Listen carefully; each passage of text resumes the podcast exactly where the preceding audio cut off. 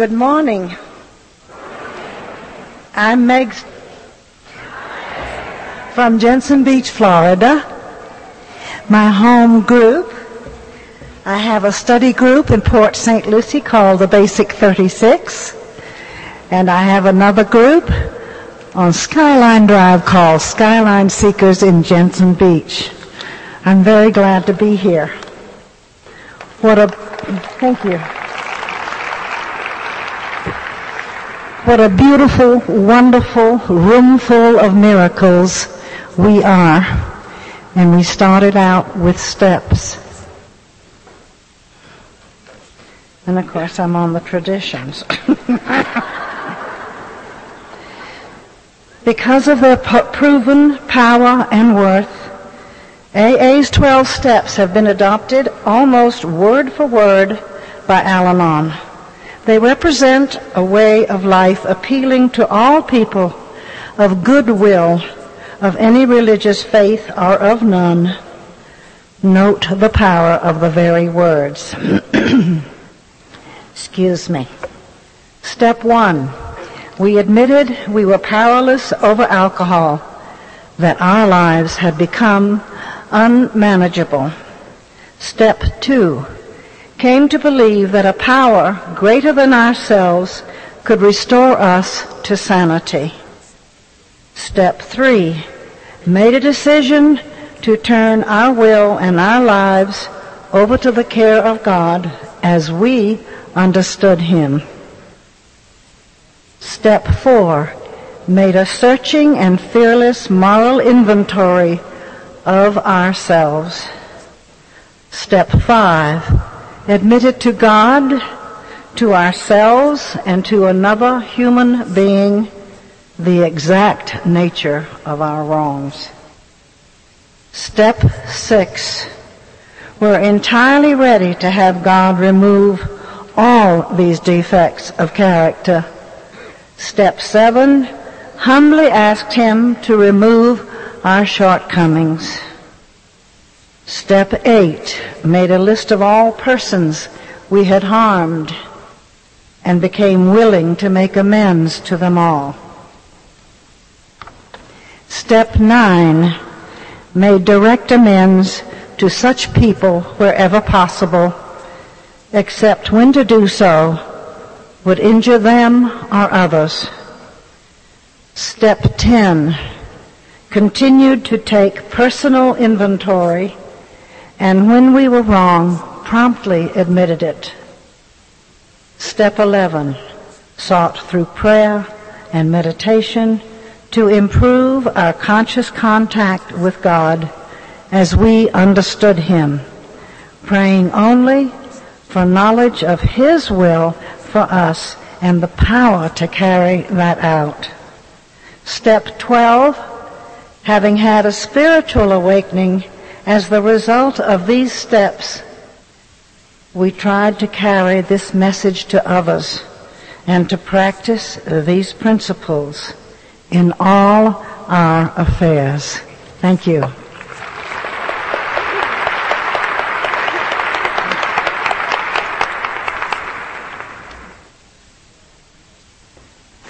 Next, we have Philip from Germany who will read the 12 traditions in German.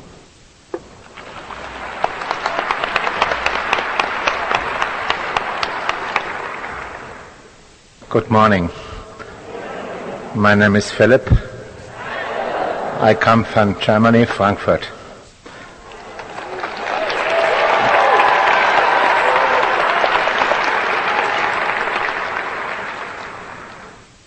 Die zwölf Traditionen in Germany.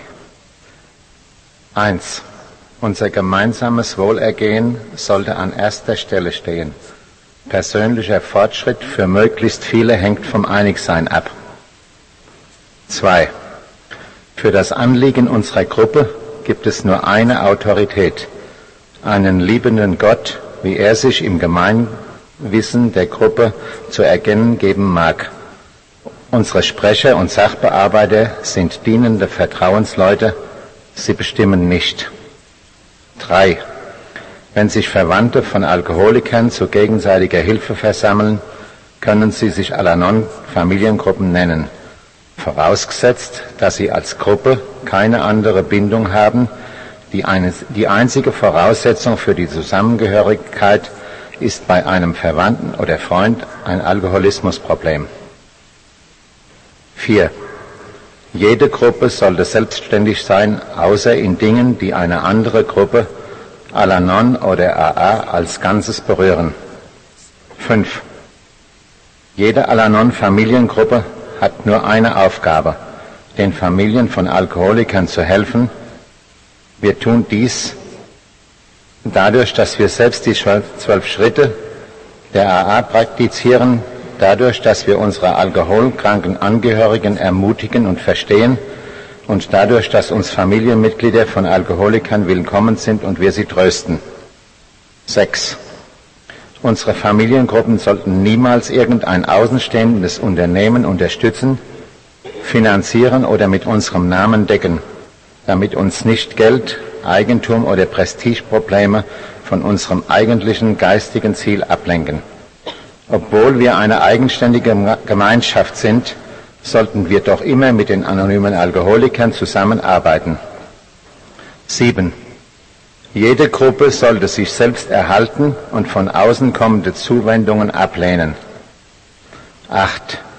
Alanon-Arbeit im zwölften Schritt sollte für immer außerberuflich bleiben. Unsere Dienstzentren dürfen jedoch Fachkräfte anstellen. Neun. Unsere Gruppen als solche sollten niemals organisiert werden, aber wir dürfen Dienstgremien oder Komitees bilden, die diejenigen direkt verantwortlich sind, dienen. 10. Die Alanon-Familiengruppen nehmen zu Fragen außerhalb ihrer Gemeinschaft nicht Stellung. Folglich sollte unser Name nie in öffentlichen Auseinandersetzungen hineingezogen werden. 11. Unser Vorgehen in der Öffentlichkeitsarbeit stürzt sich mehr auf Anziehung als auf Werbung.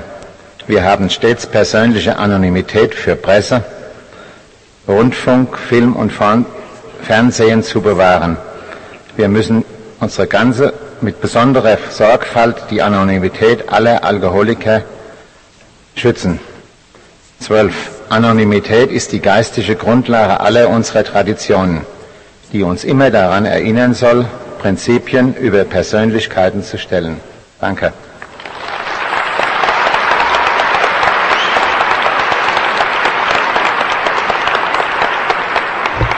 Next, we have Carolyn A. from Hawaii to read the concepts.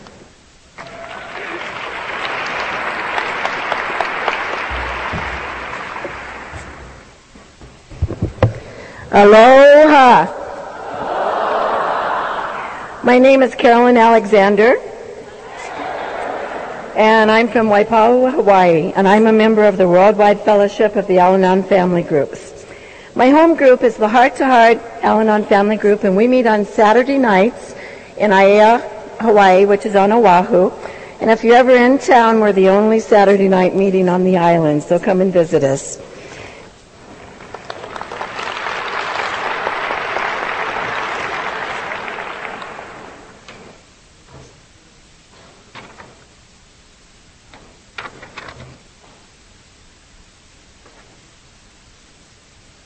The 12 concepts of service. Number one, the ultimate responsibility and authority for Al-Anon World Services belongs to the Al-Anon family groups. Concept two, the Al-Anon family groups have delegated complete administrative and operational authority to their conference and its service arms. Concept three, the right of decision makes effective leadership possible. Concept four, participation is the key to harmony. Concept 5. The right of appeal and petition protect minorities and assure that they be heard. Concept 6. The conference acknowledges the primary administrative responsibility of the trustees. Concept 7.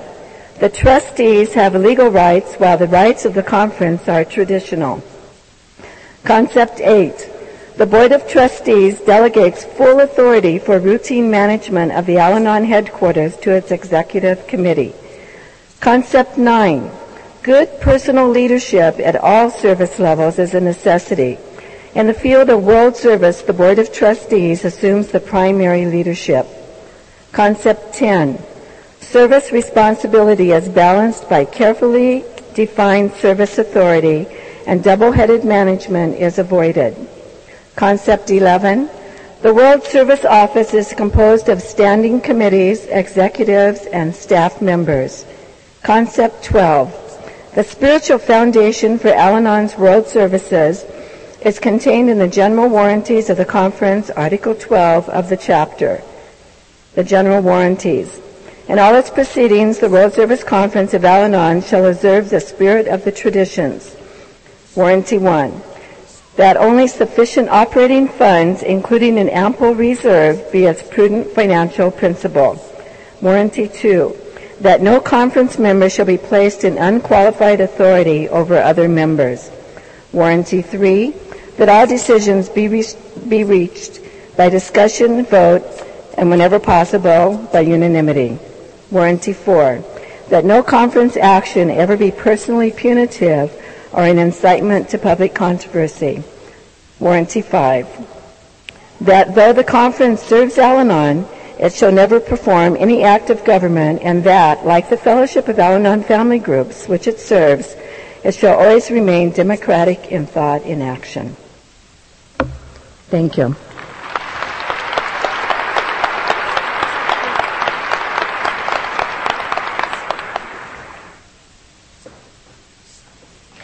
I will now read the anonymity statement. There may be some who are not familiar with our traditions of personal anonymity at the public level. If so, we respectfully ask that no Al-Anon, Alateen, or AA speaker or member be identified by full name or picture in published or broadcast report of our meeting. The assurance of anonymity is essential to our efforts to help our families and friends of alcoholics. And our tradition of anonymity reminds us that Al-Anon and Alateen principles come before personalities. It's so wonderful to see you here. Thank you all for coming. We wouldn't have this if it were not for you. Uh,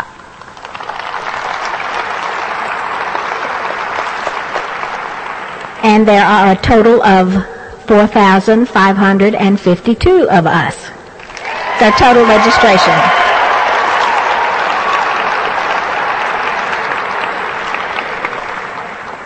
My heart is very full for your participation and your love. I have seen it all weekend. Uh, it will be something I carry with me forever.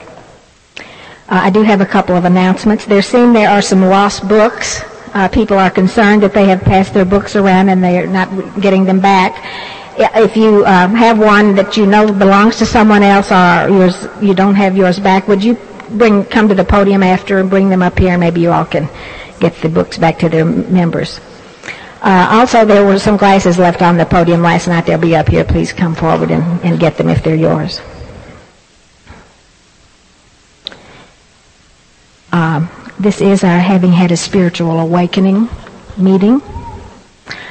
Uh, I read in our 12 and 12 that spiritual awakening in step 12 comes the combination of the spiritual nature of our shared experience.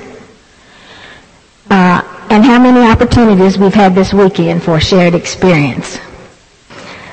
Uh, all day, all night. Some of my recent friends, uh, recently made friends, uh, met this morning. They've been at meetings all night. Starting with our parade Friday night when we all met together. How magnificent. Did y'all like that? I, I think you did. The workshops were overflowing, the ones I, you know, Chuck Donner were in. The groups of people sitting around, the one-on-one, all the speakers, the signing of the books, so many opportunities for this shared experience.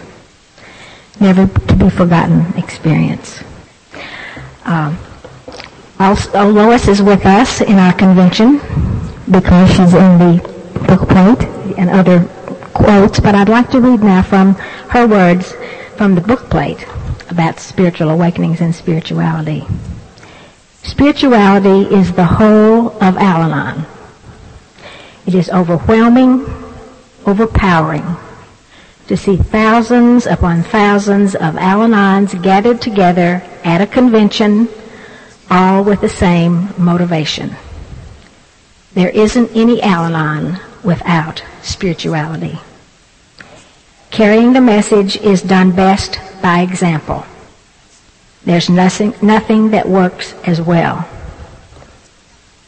So, our speakers this morning will carry the message by example for us, and we will begin by hearing from Mary Ruth from the United States.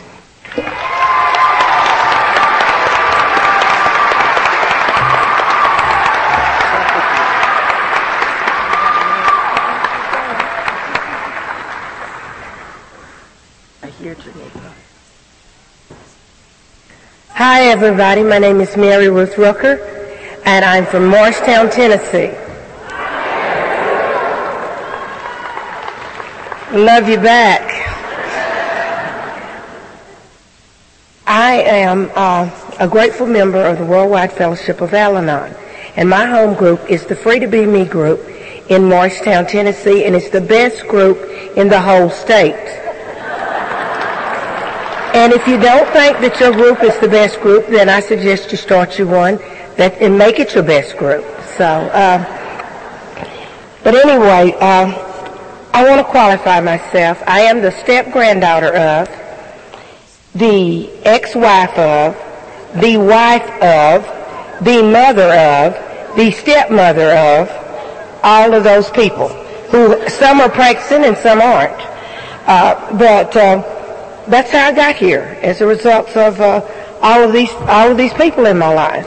Uh, my stepfather, my step grandfather, uh, affected my my life through my stepmother, and I didn't know that he drank. I didn't know anything about alcoholism, so uh, I. Uh, I didn't even know what was going on. I mean, I would see people, and I thought they were the Skid Row bums. I didn't think uh, we had any of those in our family, so I didn't really uh, I didn't know about alcoholism, but uh, God knew that I was supposed to find out about alcoholism, and He gave me alcoholic number one.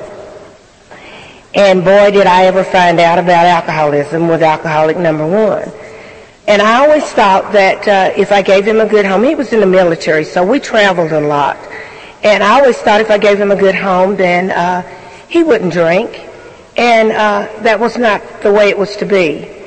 And I, I look over those years, and you know, uh, today the the wonderful things that I see out of that marriage was my three children. The re- the rest was uh, like living in a in, in in a whirlwind or a tornado, or it was just a it was just a bad time. And um, as all of us know how what it's all about, but uh, I left that. Well, I didn't leave that marriage. He left us uh, because he fell in lust with this other woman and decided he didn't want us after 12 years of marriage, so uh, he left us. And I said, like everybody else, like several people in this room, that I would not marry another alcoholic. Because, uh, but you have to understand, I love those alcoholics. I really do, because I migrate to them. I go straight to them. And, you know, you put a well person in the room and I get the sick one every time. Because that's just me. But uh, in in the first alcoholic marriage, uh, like I say, we had three children, and and we did all the crazies, and and we, I got out of that marriage, and and went to the second marriage, and I must share this about the alcoholic in my life. He is good six feet tall, six two, and he weighs a good 210 pounds, and I share that. So when I tell you a part of my story, you'll understand uh, just how crazy I was. Uh, anyway, uh, I met this guy and we dated for a year and then we were married for six years and he tells in his story, and I have to share that because it's part of my story, that he stiff-armed it and he, and he got drunk after seven years. Well, people, I want to tell you, I was a crazy lady. Uh, all during those years, we would have these, these arguments. Uh, I would see a blue car and I would say it was blue or he would see a black car and I would say it was blue and we do this all the way. It was a green car. No, it was a green car. No, it was a blue car. No, it was a purple car. And we did these kind of crazy things. We had these crazy kind of arguments. And I just kept getting sicker, and I didn't know what was wrong with me. Well, when the bottom fell out, I got real sick. Uh, a friend of mine said she gave uh, her spouse a hot foot. Well, I beat mine up. He, he lay down on the in the dirty clothes, and I beat him up. Just literally beat him up. And that's why I told you how big he was. So I couldn't, you know, I could not do these things uh, to him when he, even though he was not a, a a violent person when he was drinking. Now, the first alcoholic in my life was very violent, but this one was very passive. So I just beat him up, and the next morning he got up and he'd say, uh, "Oh, I'm so sore. What happened?" I said, "You fell down." So, you know, and the first time he heard me tell my story, I had to get from, I had to be honest. Had to admit to him that I beat him up. You know, but uh, that's how sick I was. I mean, I was really, really sick. I was so sick and so afraid of everything because I grew up where uh, in our family, if you made two A's and a B, the B, that's all we focused on was the B. And I, I know today, and I didn't know this when I married the first alcoholic, I left it, left my mother because, my stepmother because our life was just so, dis- today I know it was dysfunctional. Then I didn't know it was dysfunctional. But I, I run away, basically more or less run away from home just to get away from her. And boy did I get, go right into the fire. Got a, got a sweet old boy. But, um, as a result of all of this, uh, and I don't like to dwell on all the the things that happened in the past. I like to talk about how my life became better and how I had a spiritual awakening. You know, I came to you guys, and uh, it wasn't as many of you as it is today, but uh, but it was a nice big room, and uh, I was the only one there uh, that looked like me. Uh, I was, and I must tell you, I didn't think I belonged with you guys. I really didn't think I belonged with you guys, but you know what you did for me? You said, I love you. Keep coming back. It works. Well, you know, I thought to keep coming back, he was going to give me a recipe, and the recipe was going to stop him from drinking. And I always like to share this part because, you know, if it hadn't been for an AA member, I'd have never found Al-Anon. Because I, I took the alcoholic, physically took him up some steps to a room, and they said, I don't know if it's going to work for him, but uh, there's a program for you, and it's called Al-Anon. And so I came to you guys, and I didn't know about the meeting before the meeting, during the meeting, or after the meeting. So I didn't get there to two minutes before the meeting started, and it was it was in October, and it was cold, and I made that poor Al-Anon stand outside. But uh, you know, you kept telling me to keep coming back. You kept telling me it's going to get better. It's okay. I love you. And you people loved me when I couldn't love myself. I didn't know how to love myself. And you know, you gave me the tools that helped me to love me. And when I was able to love me, I was in turn able to love you. You know, I had two wonderful sponsors and they gave me, uh, and one of them is in the big Al-Anon meeting in the sky, and, uh, but she was there and she nurtured me. She loved me. And she said, you know, work these steps. They'll work. You know, when I, and I didn't understand the serenity prayer. You know, I couldn't, I couldn't say, God grant me the serenity. For a long time, all I could say was God. You know, God, do something. I don't know what it is you gotta do, but do something. Because my concept of God was not the concept of God I have today. Because losing my parents at an early age, I thought God was getting me for everything that I had done wrong. I didn't have any idea what I'd done wrong, but I'd done wrong. And he put me in this, in all these situations and he was there zapping me. And after I got here, I, I come to understand that this is the God of my understanding. It's a personal relationship with him. It's a personal walk with him. It, it doesn't have anything to do with your concept of your God. It's my God, and He's in here. And, you know, I don't have any problem seeing God because He's mine. And I can talk to Him just like I can talk to you. And, and I always say that I have to go into the bathroom to, to get in contact with my God. Well, before I came out here, I had to go to the bathroom. And I said, God, whatever you want me to do and whatever you want me to say, say it. because I don't have any idea what I'm supposed to tell these people, but you do. And that's what this relationship is all about. And that's what this Al-Anon program is all about. You know, I've had a spiritual awakening. I had a spiritual awakening this week, this weekend, the first day of the international. I had a spiritual awakening. I shared heart to heart with a lady from Japan. She didn't understand a word I said, and I didn't understand a word she said. But what I understood was, I said, give me a hug, and I did this, and she hugged me. And that's what this is all about. This is a wonderful fellowship. If there's anybody here that's new, and, he, and you don't know what it's all about, just keep coming back. It will get better for you. I promise you, if you're willing to work this program, and if you're willing to come with an open heart, and if you're willing to do and willing to be wherever it is somebody says, come go with me. I told the guy on the going to the into the, the Salt Palace yesterday, he was gonna, he said he was coming in there, and I said, come go with me. I'll show you a way you can get there quicker. Don't have to use the steps, so come go with me. Anytime anybody tells you, come go with me, get in the car, it'll do you lots of good. I promise you, it will do you lots of good. This fellowship has done me such wonderful service that I have to give it back any time that I'm asked to give it back.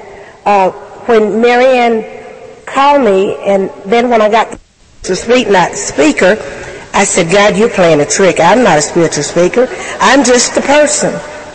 And I thought, okay, forget about yourself. Just go and do whatever it is God wants you to do. And I always like to share something when I close. Before I close, I want to thank you all for listening to me. And I want to thank all the people that were here before me. And I want to thank all the speakers, and I understand what the Alateen speaker meant about the lights and about how scary it is up, he, up here. And, you know, but I know you love me, and I know you're my family. And I said this.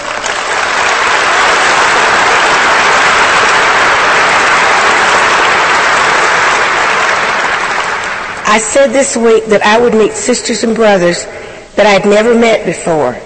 And I've met sisters and brothers and I've also, uh, you know, I will take you with me wherever I go. Uh, it's just such a wonderful fellowship to know that we can all come together and we can all love each other. And you know, if the whole world was like us, there would be no, there would be no wars. There'd be only peace. You know.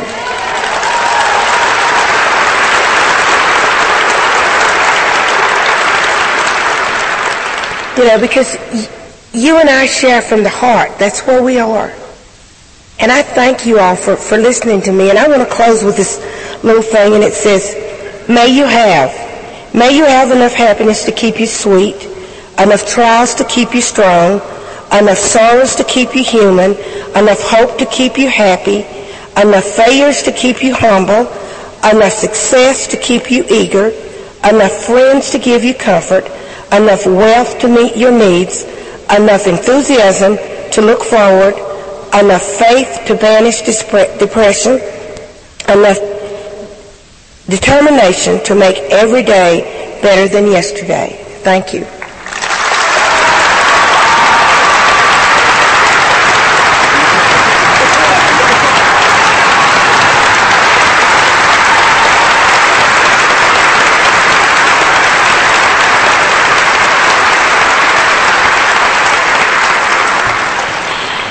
Next, we have Lincoln from the Netherlands.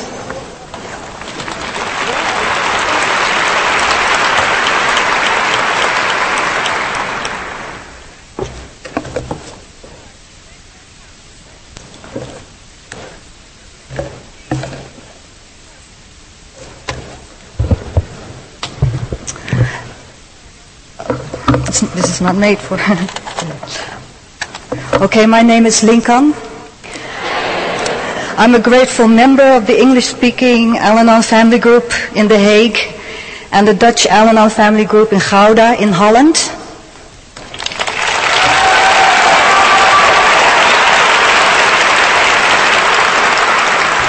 I put this because um, then I have this feeling that my friends in Holland will be with me.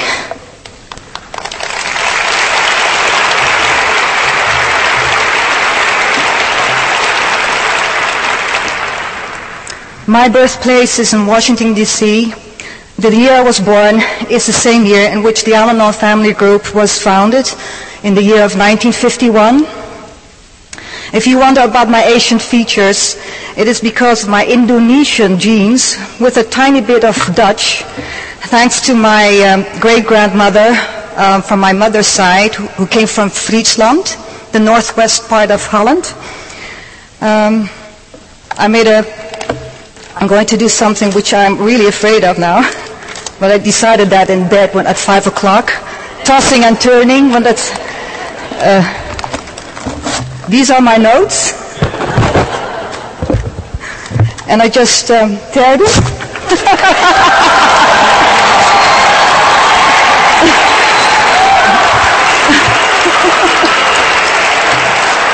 okay. Um, all right. Just want to think and feel why. Um,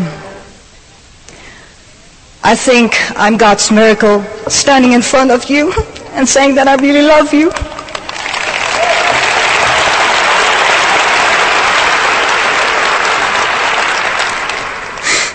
Because, because before I came to Al-Anon, I was suicidal. And um, everything what, you know, something overwhelmed me. I just tried to, you know, I, the only alternative was uh, I want uh, out of here. I, don't, I want to get out of here. I don't want to live anymore. And um, thanks um, to my involvement with a sober alcoholic, I found the help and the, the way to Al-Anon. Um, I came into Al-Anon 20 years ago. I was a baby, and um, in my soul, um, for the first two months I couldn't I couldn't say anything because I was dead inside. You shouldn't touch me because I was um, the, uh, a Bermuda triangle, a Bermuda triangle, and now one is dangling here uh, uh, uh, down my chain here, the Al-Anon symbol.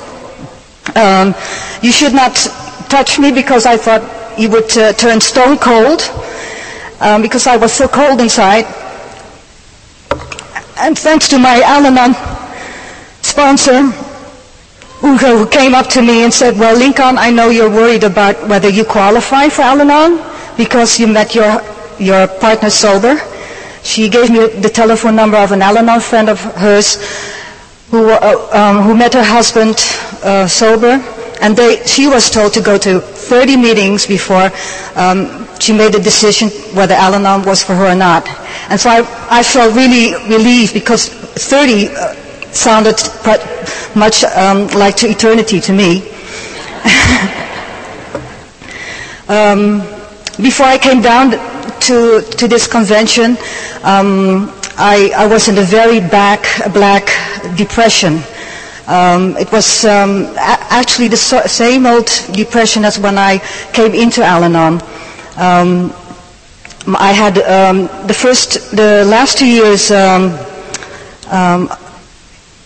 I had um, a terrible row with my husband, um, and it was so terrible that um, my that our son Christopher uh, was witnessed the whole thing and was awful what I said to my husband. Like uh, um, I feel like a caged bird here.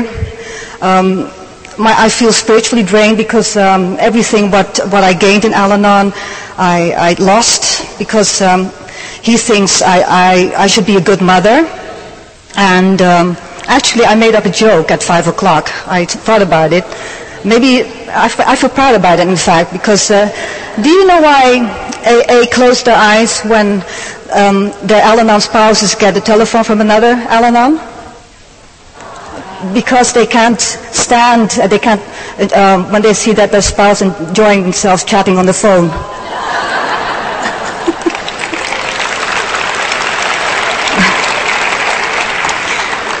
because those, that was one of the things which helped me to, to, uh, to find a soul, and that is uh, opening up to uh, another Al-Anon friend. I was really compulsive when I started in Al-Anon. I, um, I, uh, they said, well, you should t- talk between meetings, and at, at, that time there was only one meeting a, a, week in Amsterdam. And I wrote down let's say five out of 20 uh, telephone numbers. And um, every time um, I had a problem, um, I would go up to a telephone booth and, and put a quarter and, and call somebody from Al-Anon, and it worked. I, knew, I know every telephone booth in Amsterdam now. and at, at my work, um, if I would be angry or uh, I would be um, uh, I call it worried about something, I would just disappear because they said, um, take what you like and leave the rest. And I, and I, would disappear and go to the telephone booth in the hall of the hospital to call my Al-Anon sponsor. And they would call me, uh, I, I, would say this in Dutch because it's really uh, nicer here, this mean bell. Uh, bell is telephone. And um, I didn't care because I said, well, if you want to fire me, I don't care. I, it, it, takes what it takes. Um, and then um, I called myself an Al-Anon um, because uh, N-U-N, it's not N-O-N, N-U-N, because my partner then decided that he couldn't stand living with a, a very active Al-Anon member. And uh, I disappeared going to Al-Anon meetings, and when there were no meetings, I just started one with other, other friends. Um, so he couldn't stand it.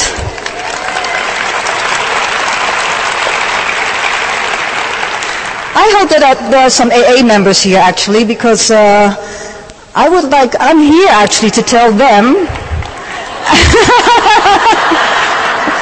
that um, if you want to have a good spouse, let, let him or her go to an Al-Anon meeting because you will benefit from it. Um, you know, it's, it's nice.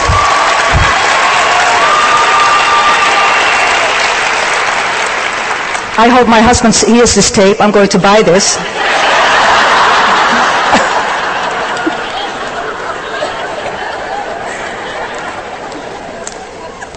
because I, I, would drop everything when the telephone would ring and it was uh, one of my sp- sponsees. I would just drop it and uh, say, well, uh, I have no time. I have to talk to her. And um, in the middle of a row or uh, uh, and then he would say, "You have no time for me." And uh, I said, uh, "Yeah, well, my first my first uh, aim in my, in life is to that yeah that my spiritual condition is is right. And um, you, as an alcoholic, should know that. I mean, uh, you never stopped for your first wife, uh, for your three children, and um, I, I, go to Al-Anon, um, yeah, to to feel happy inside, and then I can." put, uh, pass it on to you and Christopher. And then he would say, he's English, bollocks.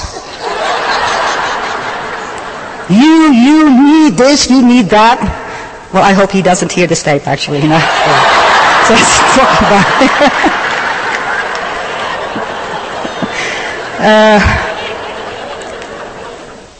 I like hearing the concepts because I went to a concept meeting and I was, uh, I really felt uh, like a little child when I, when I went up to uh, one of the panel, a uh, few of the panel speakers because I really love the concepts.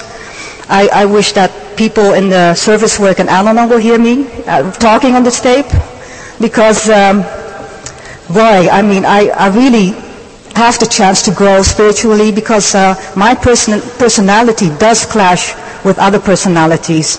And, um, you know, we are we, there is some, we, we gained something in Al-Anon. I mean, in my absence, they decided something which, uh, um, yeah, I'm sorry that it was in my absence, and I never, I can never say it was thanks to me, but thanks to my absence, they decided which that, which uh, I really like. And um, but anyway, um, in the year 2001, I would like, I would love to bring more Al-Anons from Holland and um, you know it's tiring to to uh, to be at a Dutch flag and carrying it when I, I don't like Dutch, and uh, you know uh, I hope that somebody else really uh, will uh, from Holland will carry it, and I would like to end my sharing with the one. Um, grant me today the simplicity of childhood, the enthusiasm of youth and the wisdom of maturity and the gentleness of old age. Because God, I don't want to be a sour old person. Thank you.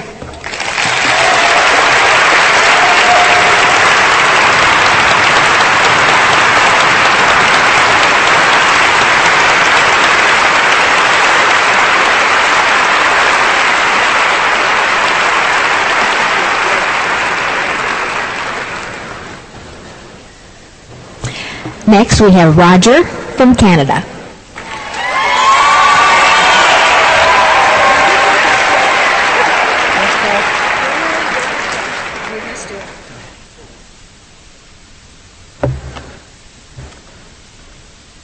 Good morning, everybody. My name is Roger Coles, and my home group is the Sherwood Park Friday Night Group in Alberta, Canada.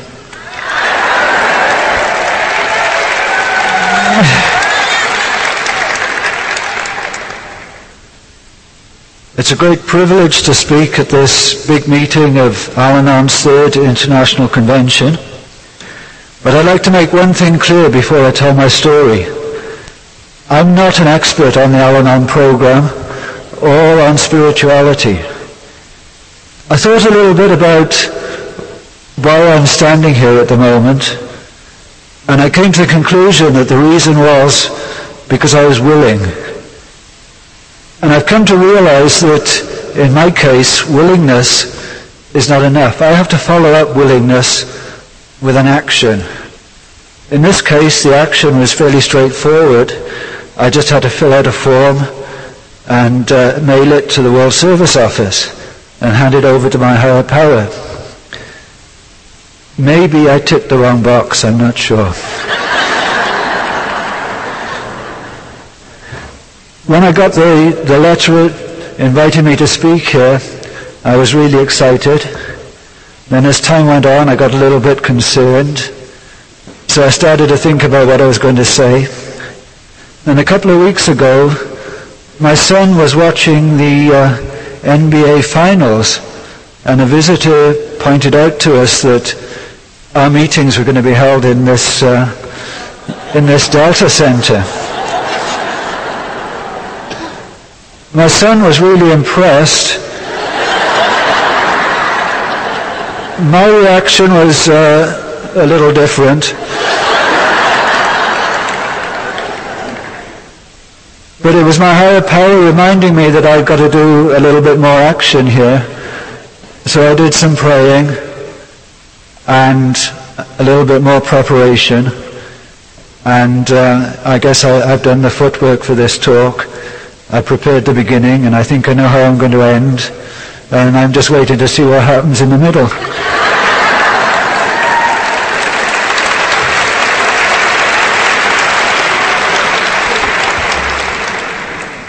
The one thing I'm sure about is that I'll give the talk that I'm supposed to, and I just have one expectation of this talk, and that is that I will learn whatever I'm supposed to learn as a result of this experience. As far as our topic for today, having had a spiritual awakening, my spiritual growth has been a series of very small steps most of them are so small that I'm not aware of them unless I look back and see where I've come from. I know that when Bill Wilson first wrote the 12 steps, he used the words having had a spiritual experience. And that was changed shortly afterwards because it was pointed out that the other members of AA at that time had not had the same spiritual experience that Bill had. I think in my particular case, the word should be having embarked on a spiritual journey.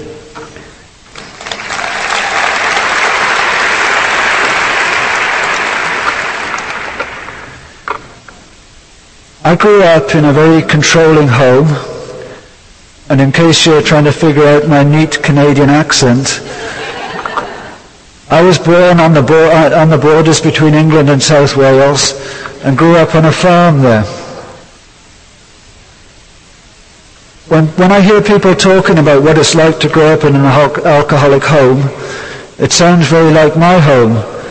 But in my home there was not much alcohol there, but my father certainly had all the characteristics of an alcoholic. He judged me, judged everyone around him.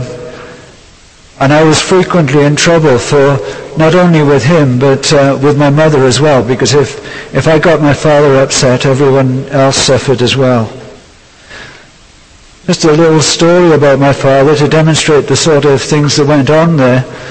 Uh, my father had a thing about colds, and if I went out without a jacket on, he would say that I should wear a jacket, and sometimes I'd defy him and not wear a jacket. And if I as much as sneezed during the next six weeks, he would point out how I'd caught that cold. The really strange thing was that when my father had a cold, it was always because I'd given it to him.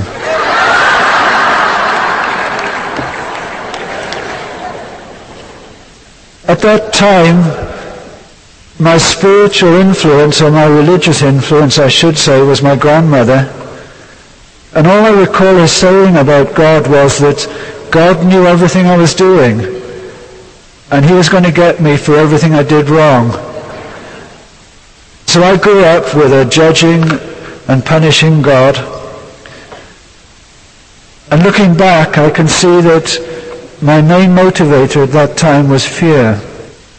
I was certainly afraid of my father. I was afraid of my teachers at school, and I was afraid of my God. My father used to say that children should be seen and not heard. When my father died in 1981, he still treated me like a child, and I, at age 35, still played the role of child.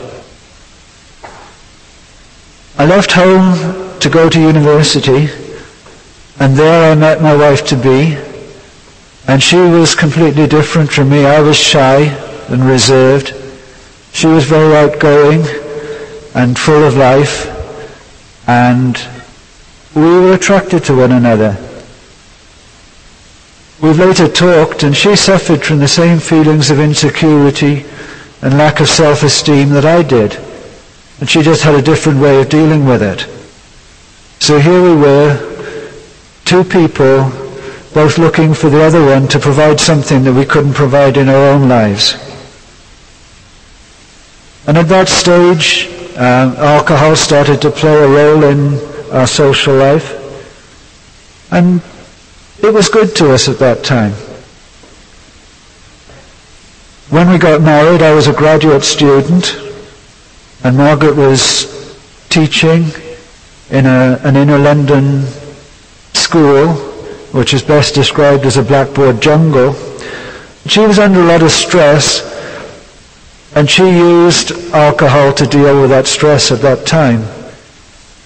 And even though I thought she was drinking too much, I was the one who went out and bought her another bottle of sherry because I thought a new husband should provide everything that his wife needed.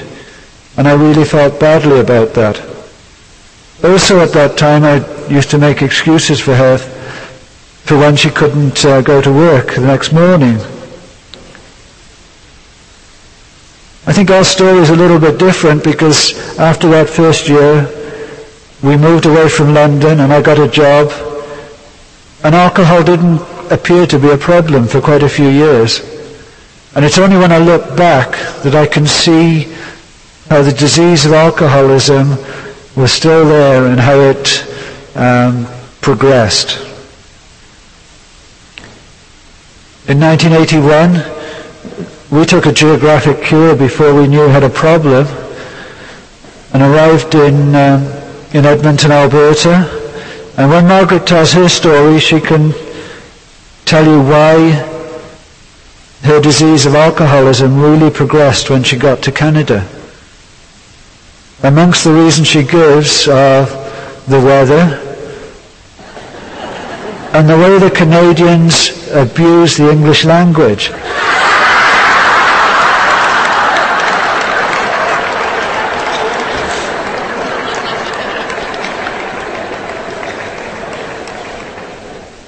That time I started getting telephone calls from friends and they used to ask me if I knew how much Margaret was drinking.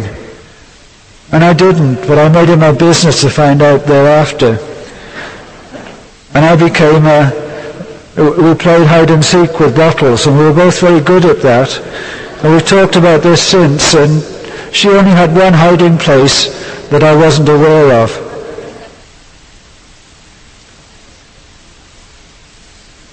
I felt totally inadequate. I didn't know what to do about this problem. I knew what the problem was, but I didn't know what to do about it. I didn't know who to talk to about it. And my main thoughts were, what could I do to make this better? And they were along the lines of what could I provide in terms of material things that would make this uh, situation better. I talked to our doctor. I talked to the minister at our church.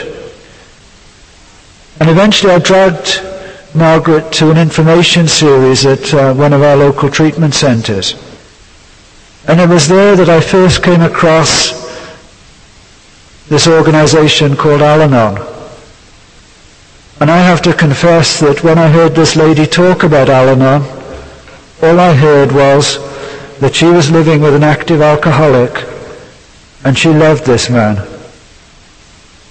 I didn't hear anything else about, I'm sure she must have said, if you're troubled by someone else's drinking, you should go to an Al-Anon meeting. But I didn't hear that. I was sitting there thinking, this is her problem, and the sooner she gets it sorted out, the better. And my life will be wonderful.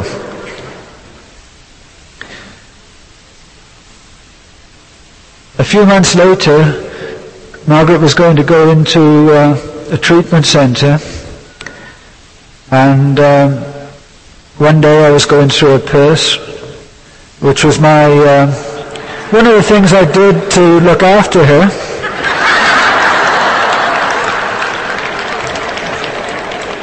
And in there I found a letter explaining that there was a family program that ran for three days during her treatment and I can't really figure out why she didn't want me to go there.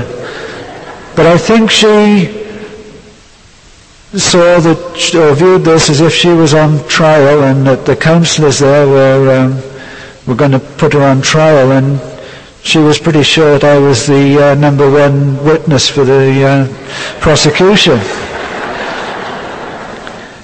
And I realized that as well, so I was really keen to go.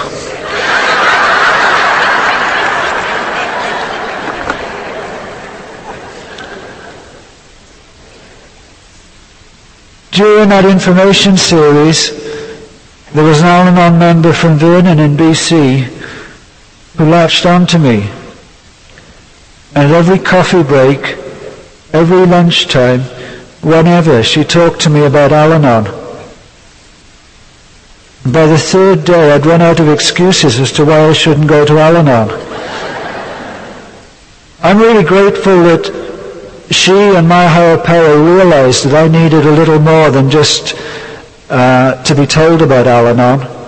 Um, I know we say sometimes they know about Al-Anon, they know where to find us, and they'll come when the time's right. I'm not sure whether I would. I was ready and I didn't want to come. I went to my first Al-Anon meeting in that institution. And there I made a decision that I would try the Al-Anon group. Uh, I knew where they met because uh, Margaret at this stage was going to AA and I knew they met in the same church. So on a Friday evening I went down the steps and uh, walked into a room with about 12 women in there. And I was just about to walk out because I said, is this just for women? You know. They welcomed me and I guess I started my spiritual journey. You told me about detachment. I know you said detachment with love. I couldn't detach with love. All I could do was detach with hate, but that, that works as well.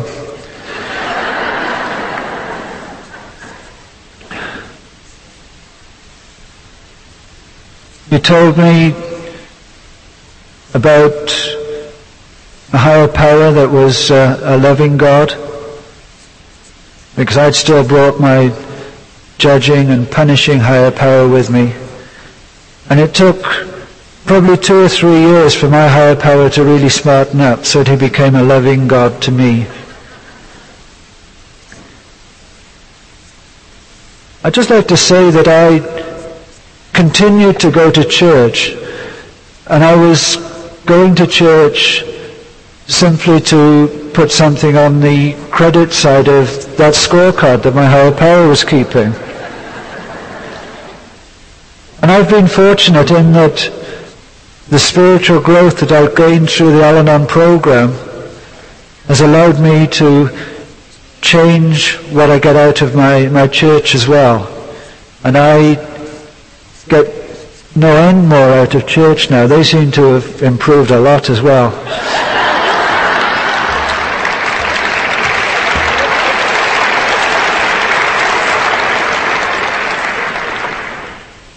When I get back home, I'll be telling the minister about uh, this convention and this morning.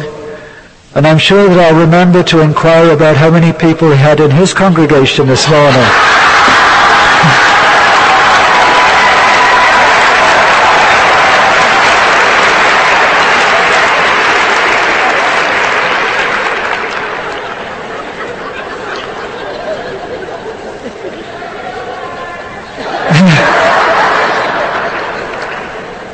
I got into service very early on because I was still a people pleaser at, at the time when my group needed a group rep. And so I said yes for them and once again I was in the right place for the wrong reason. I found in service that uh, I better back up a bit. In my group, I was I was the only man for quite quite a long time, and I really liked